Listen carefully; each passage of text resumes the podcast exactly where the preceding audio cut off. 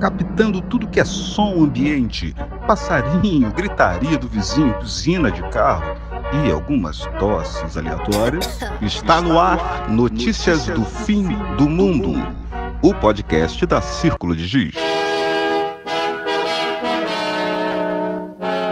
Direto dos estúdios da minha casa mesmo. Para sapenteu, escuta cá, para sapenteu, escuta aqui. Quando baco bico no barco, tinha pinha, campo a poesia é uma coisa raríssima, ninguém sabe fazer poesia.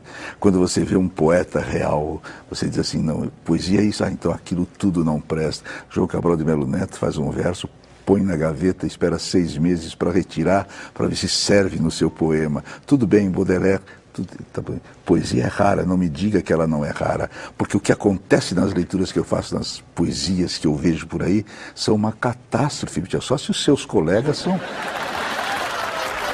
Episódio 5 do podcast Notícias do Fim do Mundo. Hoje cá estamos eu, Diogo, Marcelo Fonseca, Cadu Zago e Leopoldo Pio. Um tema importante no pensamento benjaminiano é o da experiência, mais particularmente sobre a possível perda, empobrecimento, o fim da experiência. Na medida em que ele abre um monte de frestas, um monte de questões para a gente pensar, ele se presta também a diversos usos, diversas apropriações. Então vamos seguir um pouquinho na nossa imersão, digamos assim, benjaminiano, nosso papo benjaminiano, partindo dessa questão. Né? O mundo moderno é um mundo do empobrecimento da experiência? É, então, é, uma, uma, eu acho que existe hoje um risco, e que, e que eu vejo ele, não acho ele pequeno, de se ler a noção do empobrecimento da experiência pela via de um determinismo do sujeito pelo, é, é, pelo meio. Né? E esse tipo de leitura vem sendo, acho eu, feito um tipo de leitura que é o mesmo que traz no seu bojo, aproveito para botar isso como um parêntese, uma certa tendência que a gente vê, que o Lacan já chamava atenção para ela, ela na segunda metade dos anos 70, de silenciar né, a psicanálise, né, o que a psicanálise vem, veio contar para a gente. Quer dizer, é o mesmo tipo de leitura, acho eu, é, que quer aproximar o Benjamin é, as categorias decorrentes das ditas novas subjetividades. Eu já vi muito, muita gente querendo ler o Benjamin por esse viés das novas subjetividades. E, e o privilégio que essa, que essa noção das novas subjetividades é, ela traz é, é, focada na empiria, uma empiria conteudista em relação à concepção do sujeito, né, que tem incidência, eu acho, em última instância, é, num conceito-chave da filosofia da história do Benjamin, que é a figura do silenciado.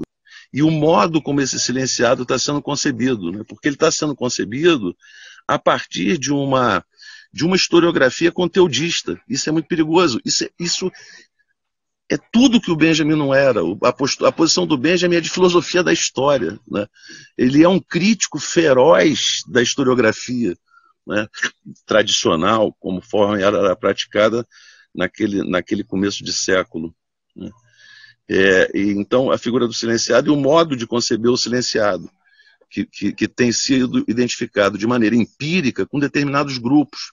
E a noção de silenciado aí ela é muito mais sutil e, ao mesmo tempo, mais complexa, né? com um poder, acho eu, de denúncia maior. Quanto a tudo isso, eu creio que seja de importância capital nesse sentido, e eu acho que eu estava conversando com o Diogo hoje, que é a posição fundamental, chave, que a obra de arte, conforme o Benjamin a concebia, tem dentro do sistema de pensamento dele. Né? A, a base da teoria da linguagem dele é a arte. Né? As pessoas normalmente usam alguma coisa de teoria da linguagem para discutir a arte. O Benjamin vai formar uma teoria da linguagem que tem a arte como axioma e a obra de arte nos termos daquilo que é aquele princípio reflexionante da arte nos românticos, que eu acho que pede outras formas de elaboração, né? que podem complexificar e enriquecer aquilo, mas que, sobretudo, coloca no centro da obra de arte é, um ponto nonsense, né? um ponto de abertura, um ponto de falha, uma fissura, uma ânsia qualquer, que permite, que, que obriga o sujeito que se põe diante da obra de arte né, a se responsabilizar com a produção de sentido que se lê na obra. Essa coisa de botar a questão da significação da obra não atrás dela, mas na frente dela, né, ou, ou como uma, uma abertura possível para quem se põe diante dela, sendo esse o núcleo entendido como núcleo crítico da obra de arte, né? ou, ou, ou, ou aquilo que abre a partir da obra de arte uma criticidade. Né? Então, a criticidade que ela porta, ela não é uma criticidade que esteja desvinculada, e é uma aproximação que eu me responsabilizo por ela, por aquilo que é, é, é que figura o estatuto do sujeito no, na, na, ordem do campo da psicanálise mesmo. Né? Dizer, o sujeito, toda uma teoria do ato vinculado à noção de poética, né? que obriga a gente a retornar, numa certa medida, a alguns, alguns, alguns sintagmas gregos, como poeses, tecne, e por aí afora, e, e, e, o espaço que isso tinha dentro do, do mundo antigo propriamente dito. Um tipo de esboço que eu venho tentando elaborar já há algum tempo, mas, enfim, quer dizer, essa coisa do núcleo da, da, da, do, da posição da arte como fundamento da filosofia da linguagem, da filosofia política do Benjamin, né? uma incidência total no, no, último escrito, que é o, o escrito sobre Dizer, então, na verdade, voltando, porque eu, acabei falando demais e, e divagando talvez um pouco, é, o que, o que a preocupação, o grilo que eu fico é sempre esse de uma tendência de conteudizar demais essa noção de experiência e, e, e torná-la caudatária. Quer dizer, na verdade, ela é uma, uma ferramenta crítica para a gente pensar alguns dispositivos discursivos da cultura que vem se desenvolvendo desde o século XIX e que, sem dúvida, a gente está vivendo um momento extremo dele, né? que, na verdade, quer, é, é, é, visa, nos termos do Agame, essa coisa de, um, de dispositivos que não produzem subjetividade ou que empobrecem a experiência subjetiva e por aí afora. Marcelo, isso tudo que você tem dito me lembra muito é, a produção do Antônio Cândido. É isso que eu queria saber. Que, como você vê a aproximação do pensamento do Antônio Cândido com o Benjamin? Porque o Cândido vai, ele tem uma definição de literatura que me parece muito pertinente a isso tudo. Ele vai dizer que literatura é, é matéria histórica decantada, né? Ou seja, que a, o que há de, de o que há de contexto, isso só vale a pena quando isso estiver dentro da, da forma artística, né? E também e me parece, portanto, que ele tem uma, uma espécie de recusa também a, a, a enxergar a obra de arte, a literatura como puramente conteúdo, né? Então Sim. eu não sei, mas eu vejo um paralelo muito grande entre os dois. Tem gente, inclusive, na, onde eu fiz o mestrado, que é na, na Faculdade de Letras da UFRJ aqui do Rio, que está trabalhando nessa zona de confluência já, vem trabalhando nessa direção uns 20 anos. Eu, eu acho perfeitamente pertinente a aproximação. Agora, acho que o Diogo teria coisa para dizer sobre isso. E acho que o Cândido, o Cândido, faz isso com uma excelência, né? Assim, Total. eu acho. Total. Incrível. Diogo, pega a palavra aí. Não, eu estou totalmente de acordo. E, e, e, na verdade, enquanto, enquanto o Cadu é, falava, eu estava pensando aqui, eu fico sempre levando isso muito da história. Né?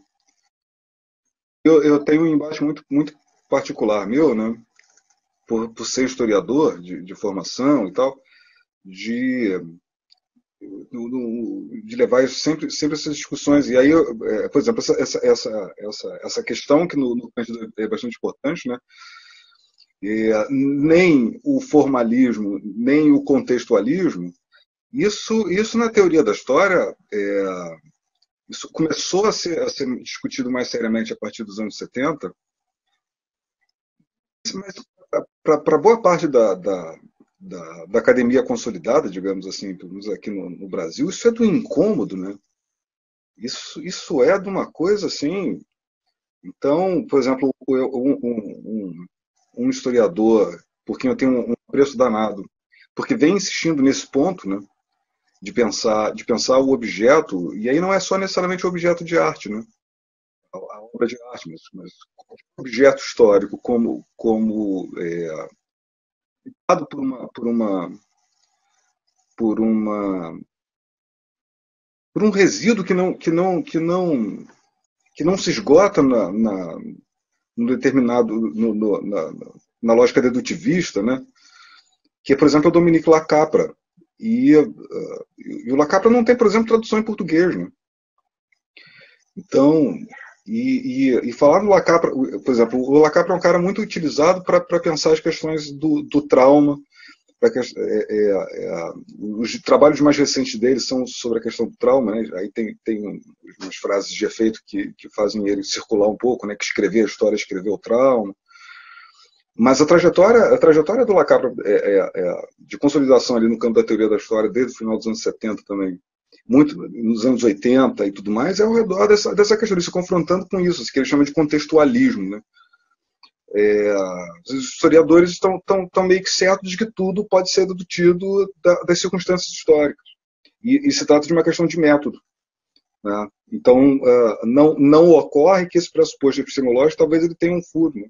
Porque o próprio objeto histórico tem um furo, porque a própria, a própria história é feita de porosidade, alguma coisa dessa ordem. Então não seria não, não só o objeto de arte. Agora, quando você, por exemplo, no campo da, do objeto de arte, é, é, por exemplo, e me interessa particularmente o tema da poesia, né, do poema, né, tem, eu, eu gosto de um, de, um, de um, autor também, algo controverso, mas ele tem uma definição que me agrada bastante, que é o Alfredo Bose, que ele fala o seguinte, né, o tempo, o tempo do poema é anti-histórico. E aí isso, isso cria impasse para o historiador que está que tá convencido e toma como pressuposto absoluto de que tudo que existe no tempo é histórico, tudo que existe no mundo está é, é, tá temporalizado historicamente. Né? E aí como é que ele se dá com um objeto que, cujo é, é, ou negligencia isso, ou qual é a saída? Diz, não, vamos contextualizar a fala do, Bo, do, do, Bo, do Alfredo Bose. O meu, meu fascínio pelo Benjamin, Cadu, é porque eu acho que o Benjamin coloca isso em cena todo, com toda a problemática política disso. Né? Que eu, eu encontro reverberar, por exemplo, na, na, no início da dialética negativa. E aí isso é uma questão que eu e Marcelo, nós nos tornamos amigos por causa disso, porque a gente não, não consegue transar com a ideia é, dessa rivalidade que, tá, que, se criou entre o Benjamin e o Adorno, né? É, que ele diz o seguinte, né? A, a, a filosofia que, que, que é, um dia apareceu pronta para ser realizada, e eu acho que ele remete à, à décima primeira tese do Marx, né? Do, é, é, cabe agora transformar o mundo, os filósofos já interpretaram o suficiente o mundo, cabe agora transformar. Então, diz assim: a filosofia que um dia apareceu pronta pra, na sua atualidade, ela agora está ultrapassada, ela perdeu o seu tempo de realização. Né? E é por isso que o tempo dela é o agora. Todas as circunstâncias pareciam apontar para a realização daquele negócio o tempo de realização daquele negócio passou, está perdido, não existe mais. Então é por isso que está. É, é, é, justamente porque está perdido que o tempo dela é, é, é aquele tempo. Né? Então eu acho que o, o, o, isso é profundamente benjaminiano, essa, essa reflexão do, do Adorno sobre, sobre o tempo revolução. Eu entendo que é o tempo da revolução, né? O tempo da revolução não é a consequência de uma não, não, não é um tempo que diz respeito à consequência de uma série de ações que leva ao ato revolucionário, ele é da ordem do acontecimento. Né? Isso tem uma consequência política, né? então tem, tem alguma coisa que está sempre escapando. É, voltando à questão inicial do Cadu, que é a aproximação com o, com o Antônio Cândido, dizer, eu acho que a palavra dialética é, a, é o ponto-chave de aproximação, né? Pensar uma dialética de uma forma que, que, que apresente uma densidade para, para, e uma possibilidade para reflexão, para o pensamento, é, que, que ultrapasse um pouco aquele joguinho simplório de, de tese, antítese e síntese, né? mas que, que, que um movimento de maior envergadura. O Antônio Cândido me parece que ele era um dialético assim de primeira linha, né? e é isso que eu acho que, que cria aproximação, uma aproximação possível, muito consequente com, com, com a coisa do Benjamin, desse par Benjamin Adorno, que eu não sei por que as pessoas ficaram com tanta antipatia com Adorno, sinceramente. Uma é. coisa que eu acho que os críticos do Adorno não levam em conta nessa, nessa dicotomia que eles querem construir entre o Adorno e o Benjamin é o fato de que o Adorno foi, no, no, no corpus do seu pensamento, decisivamente influenciado pelo Walter Benjamin, em especial pela tese de docência do Benjamin, o, o, o, a origem do drama barroco alemão. Desculpem se eu uso, continuo insistindo em usar a tradução do, do Rouanet. eu acho, é, eles é, o, e o Adorno nunca escondeu isso, nunca dissimulou isso. O Adorno foi, foi quem mais estimulou e sustentou a, a, a, a perspectiva de o Benjamin fazer o, o, o, trabalho das passagens como o grande trabalho filosófico da vida dele. Né? Agora, existem esse, esses pontos de implicância o tempo todo. Né? Quer dizer, o Adorno preferia, no século XIX, entrar por um alarmê, por exemplo. Né? E, e o Benjamin, e isso é uma coisa, uma qualidade extraordinária do Benjamin, ele prefere ir nessas zonas nessas zonas como a do Baudelaire, por exemplo, né? que é que é, é, é, é mais sujo, né, num certo sentido, mais tingido. Né? O Adorno tem uma coisa de um certo purismo na estética dele, acho eu. Né? E aí tem, aparecem toda hora pontos de divergência. Mas eu acho que naquilo que, que se refere ao princípio mais fundamental do projeto filosófico do Benjamin, o Adorno tentou de, to, de todas as maneiras no período, no período do exílio é, é, sustentar essa, a chama dessa, desse projeto. Né? O Benjamin fala em produzir o trabalho das passagens em francês, o Adorno vem imediatamente e fala: não, isso tem que ser produzido em alemão. Um trabalho dessa, dessa magnitude de, de filosofia no século XX, você não pode é, sabotar a língua alemã e não, e não redigi-lo em alemão.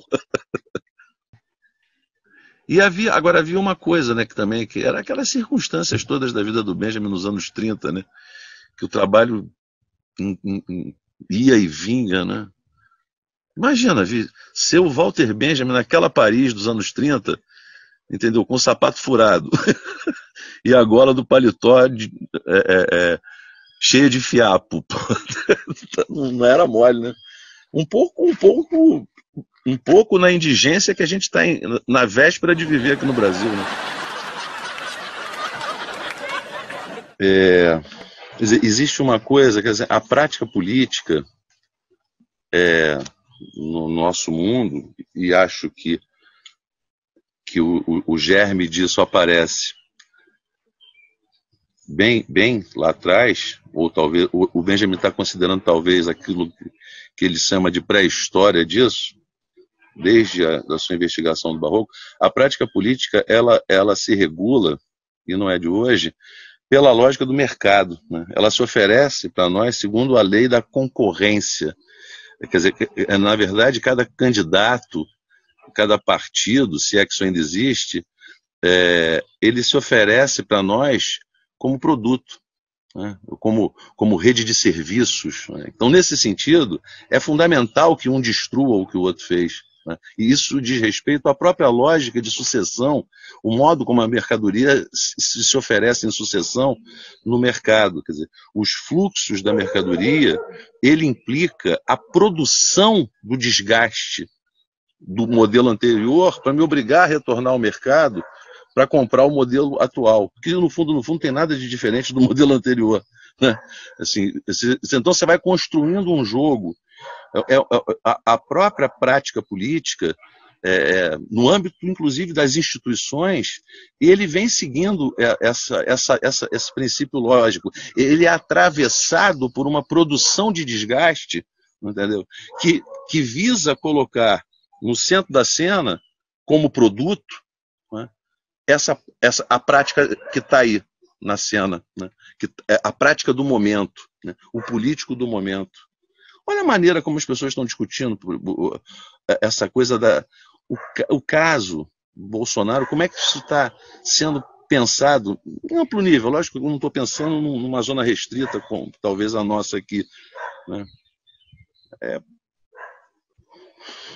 mero produto. Daqui a pouco tem outro produto no lugar, entendeu? Isso é, um, é, é, é, é uma produção de, de, de, de de, de, despolitização gigantesca. Dizer, e me parece que o Benjamin, na aproximação que ele faz com o Baudelaire, o próprio Baudelaire é uma coisa recorrente no texto do Baudelaire, se a gente lê o Baudelaire, a gente vê isso, que é o status de, de mercadoria que a poesia, que o poeta é, é, passa a ter que cumprir. Né? É, aquela aproximação dele, o modo como, como aparece a imagem da prostituta na poesia do Baudelaire, por exemplo, né, é, esses, esses núcleos temáticos do Baudelaire, que ele fica entre os restos, as franjas residuais que estão que estão como lixo, né, num certo sentido, é, é na, na, na, borda desse, desse, desse circuito. Dizer, e, e, e o reaproveitamento que ele faz disso. É aí que reside a sobrevivência. É, é, e quando eu estou usando a palavra sobrevivência, eu estou pensando no Warburg, estou pensando no tipo de uso que o Didi Uberman faz dela, e alguns pensadores italianos, da pesada, inclusive o Pasolini, é, como cineasta, faz uso do mesmo termo, num sentido que tem um parentesco, uma afinidade enorme, é, a sobrevivência do lirismo. Né? É, é onde o lirismo consegue recolher material para ele sobreviver. É no lixo, é o trapeiro. São aqueles temas que o Benjamin desenvolve de uma forma maravilhosa né, no, no, no texto. É, eu, é, no meu doutorado, eu estudei uma. Acho que vocês devem conhecer uma escritora brasileira chamada Hilda Hilst. E eu estudei um, digamos, um romance dela, meio indefinidos gêneros, né, que chama Cartas de um Sedutor, que é da dita fase pornográfica da Hilda Hilst. E o, o, livro é composto, ele é, na verdade, ele é uma espécie de, de várias antologias. Né? O romance dá como várias antologias de um sujeito chamado Stamatius, que é um escritor, ele era um burguês, e ele larga a vida e vai para as ruas e ele vive com uma mulher analfabeta chamada Eulália, e ele começa o romance indicando para a gente as fontes de leitura dele. Ele fala que ele, tudo que ele lê, ele acha no lixo. E ali tem Karl Marx, tem Kierkegaard, tem é, A Morte de Van Illich, tem não sei quantas mil cópias do, do Capital do Karl Marx, da Bíblia. Junto com isso, ele encontra relíquias da Igreja Católica, é, algumas estátuas do século XVII, e, portanto, ele, para ele aquilo é um tesouro, né? o tesouro está ali no lixo. Mas a, a Eulália, que é a mulher analfabeta que convive com ele, olha para tudo aquilo, para todos aqueles livros, aquelas obras de arte que estão ali no lixo, junto com um dejeto humano, com, ironicamente com uma caceta de rosa plástica, é, ela olha para tudo aquilo e vê como lixo, né? Então eu acho que tem, eu não sei, mas eu acho que tem no, no olhar do Benjamin também, no olhar do Benjamin para o poeta, é o poeta que vê aquilo como como como, como uma aura, né? Ainda resistente, aquilo como uma ruína que ainda pode preservar um, alguma coisa ou pode nos levar para alguma coisa, né? Enquanto a, a, a mulher analfabeta é, percebe aquilo simplesmente como lixo, né, como perda de tempo. Ela fala: para de, de se, de se voltar para essas coisas, vem aqui, vamos transar, vamos cozinhar alguma coisa que a gente acha aí. Meio. É melhor a gente achar comida no meio disso aí do que propriamente esses livros e tal. Então, acho um romance extremamente provocativo e que lê o Benjamin numa espécie de paródia também, assim, né? ou radicalizando as imagens do Benjamin, ligado ao Baudelaire, o Trapeiro, o Chiffonier, né, como o Benjamin escreve. Muito legal, muito legal. E uma coisa a acrescentar, você chamou atenção para uma coisa, do, esses resíduos da aura no Baudelaire.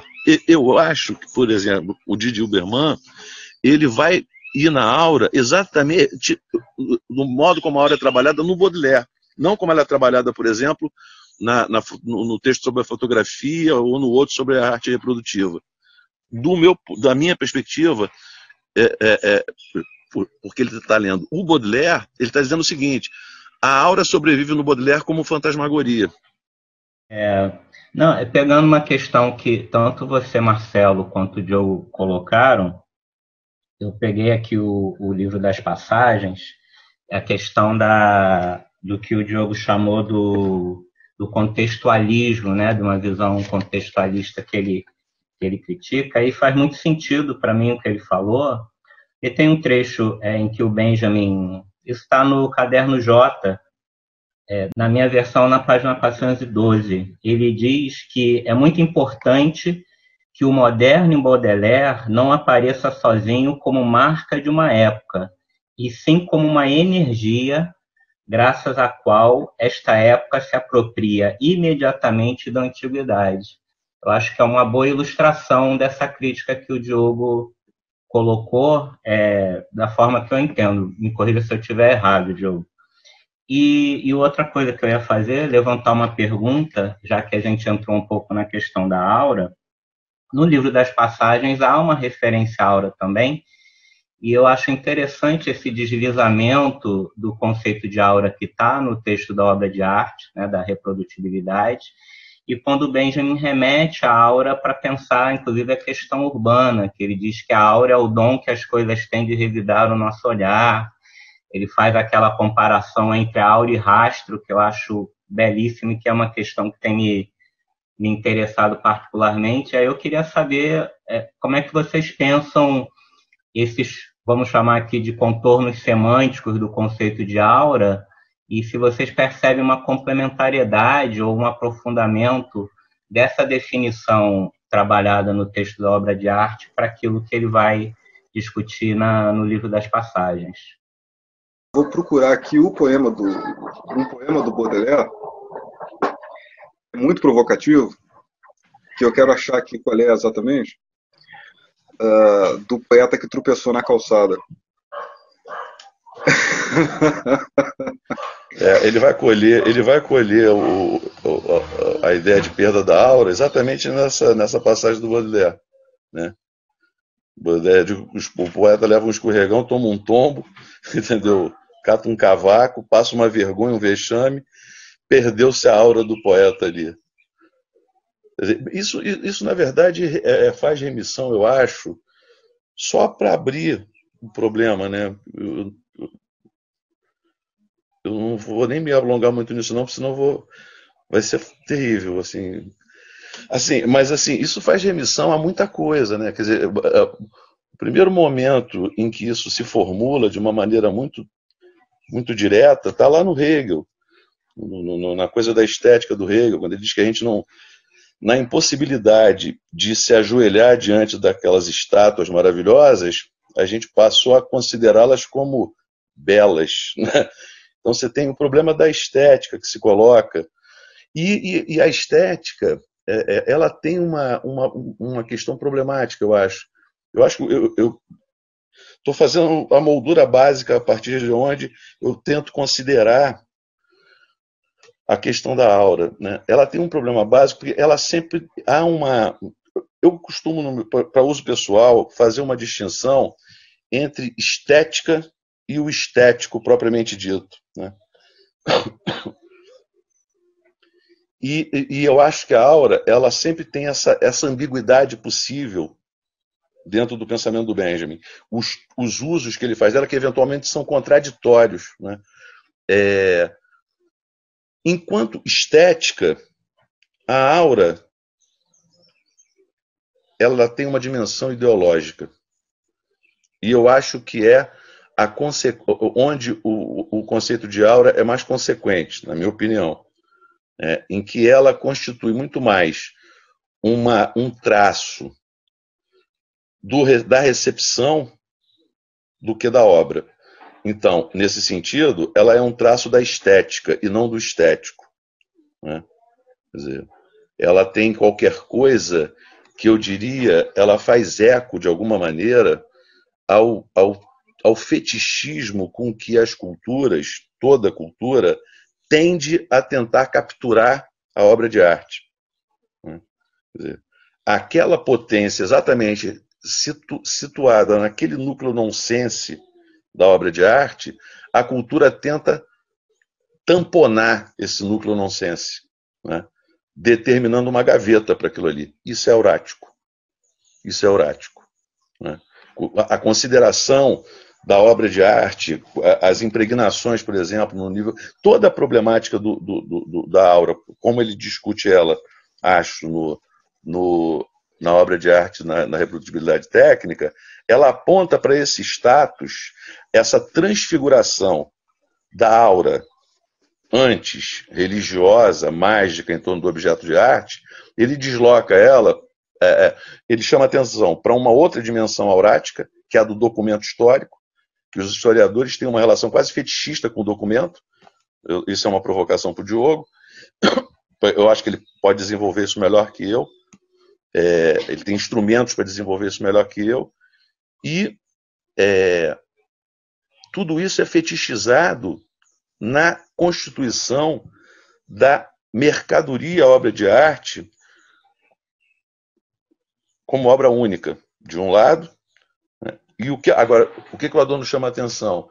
Quer dizer, porque o Benjamin, ah, é, na obra serializada, essa, essa diluição do custo, ela mata o sentido aurático de propriedade, de posse desse objeto, né? e coloca e libera a dimensão, digamos, significante da obra. Quando eu falo em significante, eu estou pensando no Lacan.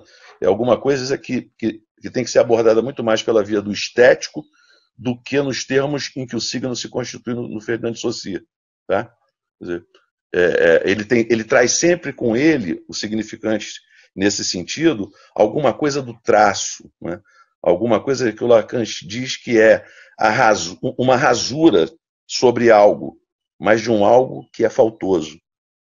Perceba, né? o alcance disso é, é, é bastante complexo. Né? Mas, enfim. É... E, e, existe uma outra dimensão da aura, quer dizer, que ela que é aquilo que, que na definição que o Benjamin dá, e ele dá, e eu acho que a gente tem que levar isso em conta e considerar isso com cuidado, é, é, o que eu tento fazer entre o Kant e o Hegel, sem dúvida com alguma, com alguma presença ali dessa problemática do significante, conforme eu acabei de anunciar, é, ele define a aura em diante de um objeto natural, né? Ele vai dizer que é a, a é, é, é, ele, ele coloca como a sombra que uma árvore produz então tem toda uma, uma relação de contemplação com a figura da natureza. Então, nesse, no sentido do estético, no sentido daquilo que informa a contemplação estética, isso tem a ver com a experiência. Né? No sentido de que é, essa, essa, essa aproximação de algo distante. Né?